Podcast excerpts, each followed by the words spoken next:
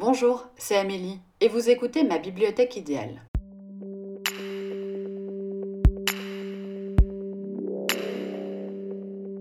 Bienvenue dans ce deuxième épisode du podcast Ma bibliothèque idéale. Le but est de vous présenter les livres de ma bibliothèque qui me tiennent le plus à cœur en y incluant des anecdotes sur l'auteur ou sur l'œuvre.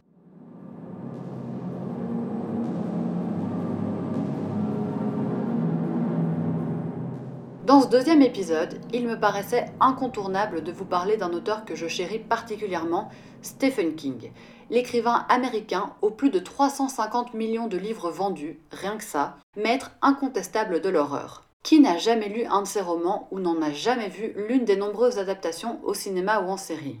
J'ai personnellement découvert Stephen King en 2016 avec Misery, qui a été publié en 1987, mais j'avais déjà vu l'adaptation de Rob Reiner avec Katie Bates à de multiples reprises. Mais ce n'est pas de ce livre que je viens vous parler aujourd'hui.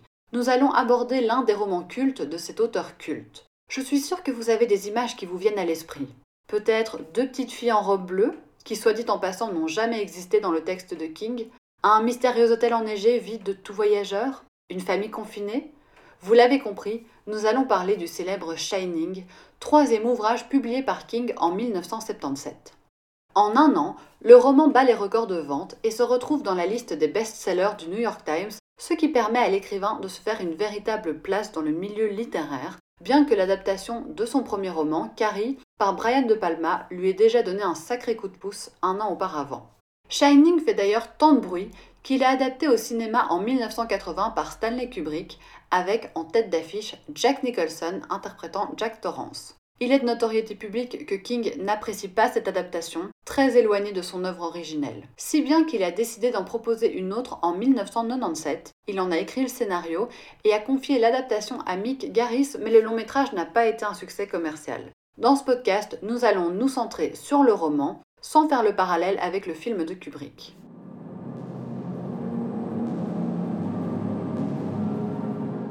De quoi parle Shining? D'un hôtel dans les montagnes des Rocheuses, l'Overlook, qui ferme ses portes pour l'hiver car la neige le rend inaccessible. D'un homme, Jack Torrance, en proie à une addiction à l'alcool qui lui a fait perdre son emploi d'enseignant, qui décroche le job de gardien de cet hôtel et y embarque avec lui femme et enfants pour plusieurs semaines, espérant trouver l'inspiration pour rédiger la pièce de théâtre qui fera peut-être sa renommée d'écrivain. Bien sûr, comme souvent chez King, il y a un élément fantastique. Il s'inscrit ici à travers le personnage de Danny, le fils du couple, qui possède un étrange pouvoir, le Shining, lui permettant de voir des choses que les autres ne voient pas. Ce confinement familial va virer au drame, mais je n'en dirai pas plus. L'histoire commence ainsi. Petit con prétentieux, pensa Jack Torrance. Ullman mesurait tout juste un mètre soixante, et il avait les gestes brusques et secs des hommes petits et gros. L'arrêt de ses cheveux était impeccable, son complet sombre strict mais rassurant. Tout en lui disait aux clients Je suis à vous, je vous écoute. Et aux employés, plus sèchement Attention, je vous ai à l'œil. Il avait piqué un œillet rouge à sa boutonnière, peut-être pour éviter qu'on ne le prît pour un croque-mort. L'écoutant parler, Jack se disait que de toute façon, vu les circonstances, il aurait eu du mal à éprouver de la sympathie pour quiconque se fût trouvé de l'autre côté de ce bureau. Ullman venait de lui poser une question qu'il n'avait pas saisie. C'était un mauvais point pour lui, car Ullman était homme à relever ce genre de gaffe et à l'enregistrer dans son ordinateur mental pour la lui ressortir un jour. Je vous demande pardon? Je vous demandais si votre femme comprend bien les risques que vous courez en venant ici. Et puis, il y a votre fils. Il jeta un coup d'œil sur la demande d'emploi posée devant lui. Daniel, 5 ans. Votre femme n'est pas un peu réticente? Wendy est une femme extraordinaire. Et votre fils aussi? Jack lui adressa son plus beau sourire dents blanches. Nous avons la faiblesse de le croire. Il est très indépendant pour son âge.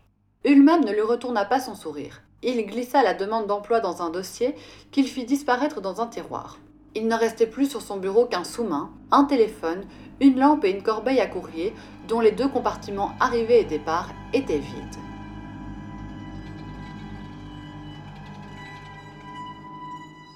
Cet incipit illustre déjà quelques éléments du tempérament de Jack Torrance. On y ressent la frustration de devoir accepter ce travail, si loin de ses centres d'intérêt, mais aussi la colère qui semble l'habiter.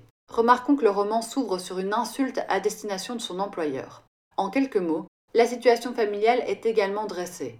Nous savons que nous allons côtoyer trois personnages Jack, sa femme Wendy et leur fils Danny. Toutefois, notons que comme souvent chez King, les descriptions seront extrêmement riches et se construiront au fil du roman. Il est impossible de capter la profondeur de ce personnage en si peu de mots. Dans Shining, l'hôtel Overlook va devenir un personnage à part entière. Cet établissement qui paraît agréable et accueillant de prime abord va changer d'aspect une fois ses portes fermées. L'ambiance du roman nous rappelle vite qu'on lit du King, et que chez King, en général, ça ne se passe pas très bien. L'auteur utilise ce gigantesque décor en guise de maison hantée. La tension monte crescendo et les phénomènes étranges se multiplient. Bien loin du cliché du roman d'horreur qui ne cherche qu'à effrayer le lecteur et n'est pas très réfléchi, les romans de King sont avant tout psychologiques et les émotions sont au cœur de ses écrits. Shining ne fait pas exception et nous entraîne dans cette ambivalence. On angoisse, mais en même temps, on éprouve une forme d'empathie pour ce personnage torturé qu'est Jack Torrance.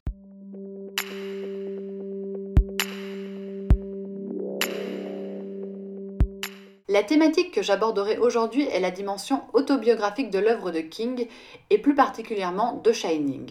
Car même si ça peut paraître horrible à imaginer, l'auteur décrit Jack Torrance comme son personnage le plus autobiographique.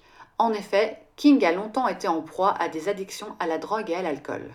Mais avant d'aborder plus concrètement les vices de l'auteur et l'importance qu'ils ont pu avoir dans l'écriture de Shining, parlons d'un autre élément basé sur une expérience réelle, l'idée même de ce roman. Je vous rassure, Stephen King n'a pas été gardien d'un hôtel hanté et n'a pas dérapé comme son héros, mais le décor de son histoire d'horreur lui a été inspiré par un voyage fait avec sa femme Tabitha en 1974 dans le Colorado, à l'hôtel Stanley où il logeait dans la chambre 217.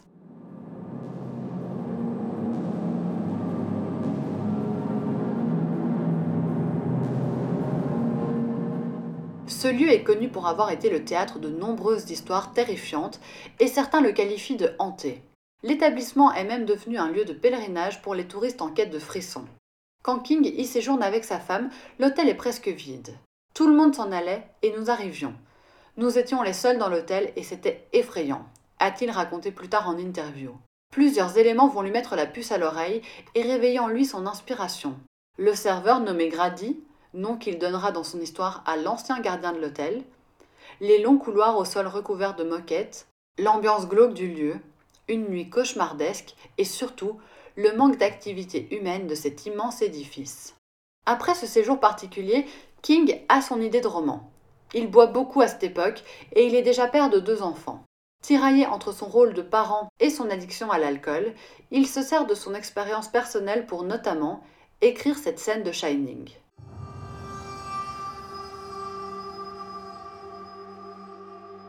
D'une voix chevrotante, il avait bredouillé. Ça va, Danny? Et n'avait reçu pour toute réponse qu'un hurlement. Quand Wendy s'était aperçue de l'angle bizarre que faisait l'avant-bras de son fils, elle s'était mise à hurler elle aussi. Dans les familles comme il faut, les bras des enfants ne pendaient pas de cette manière-là.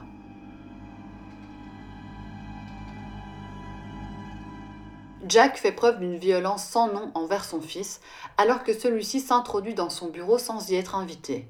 Ce sont tous ces passages préalables à l'arrivée à l'hôtel qui façonnent entre autres le caractère du héros. Ils nous permettent de comprendre sa complexité et sa dualité. Il aime sa famille et pourtant, parfois, il lui fait du mal. L'alcool va s'introduire comme un lent poison et faire exploser leur équilibre. En s'enfermant à l'Overlook, les choses ne vont faire qu'empirer. Dans ce roman, Jack est détruit par son penchant pour la boisson.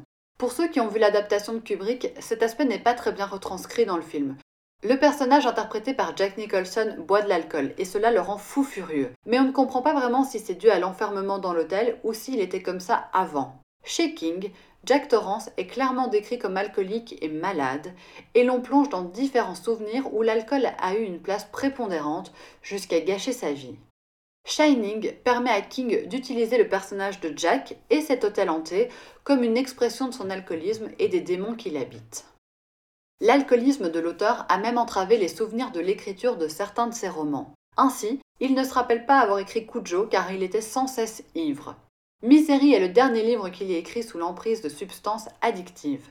À ce sujet, il dit lui-même que le personnage d'Annie est une métaphore de la cocaïne, sa plus grande admiratrice. Aujourd'hui, King est complètement sobre.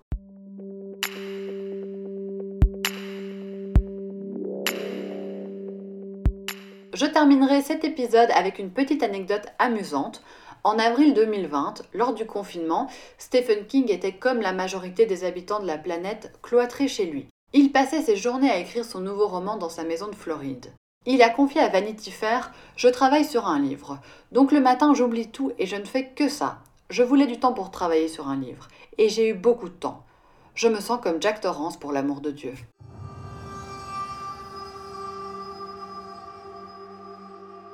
J'espère que cet épisode de ma bibliothèque idéale vous a plu.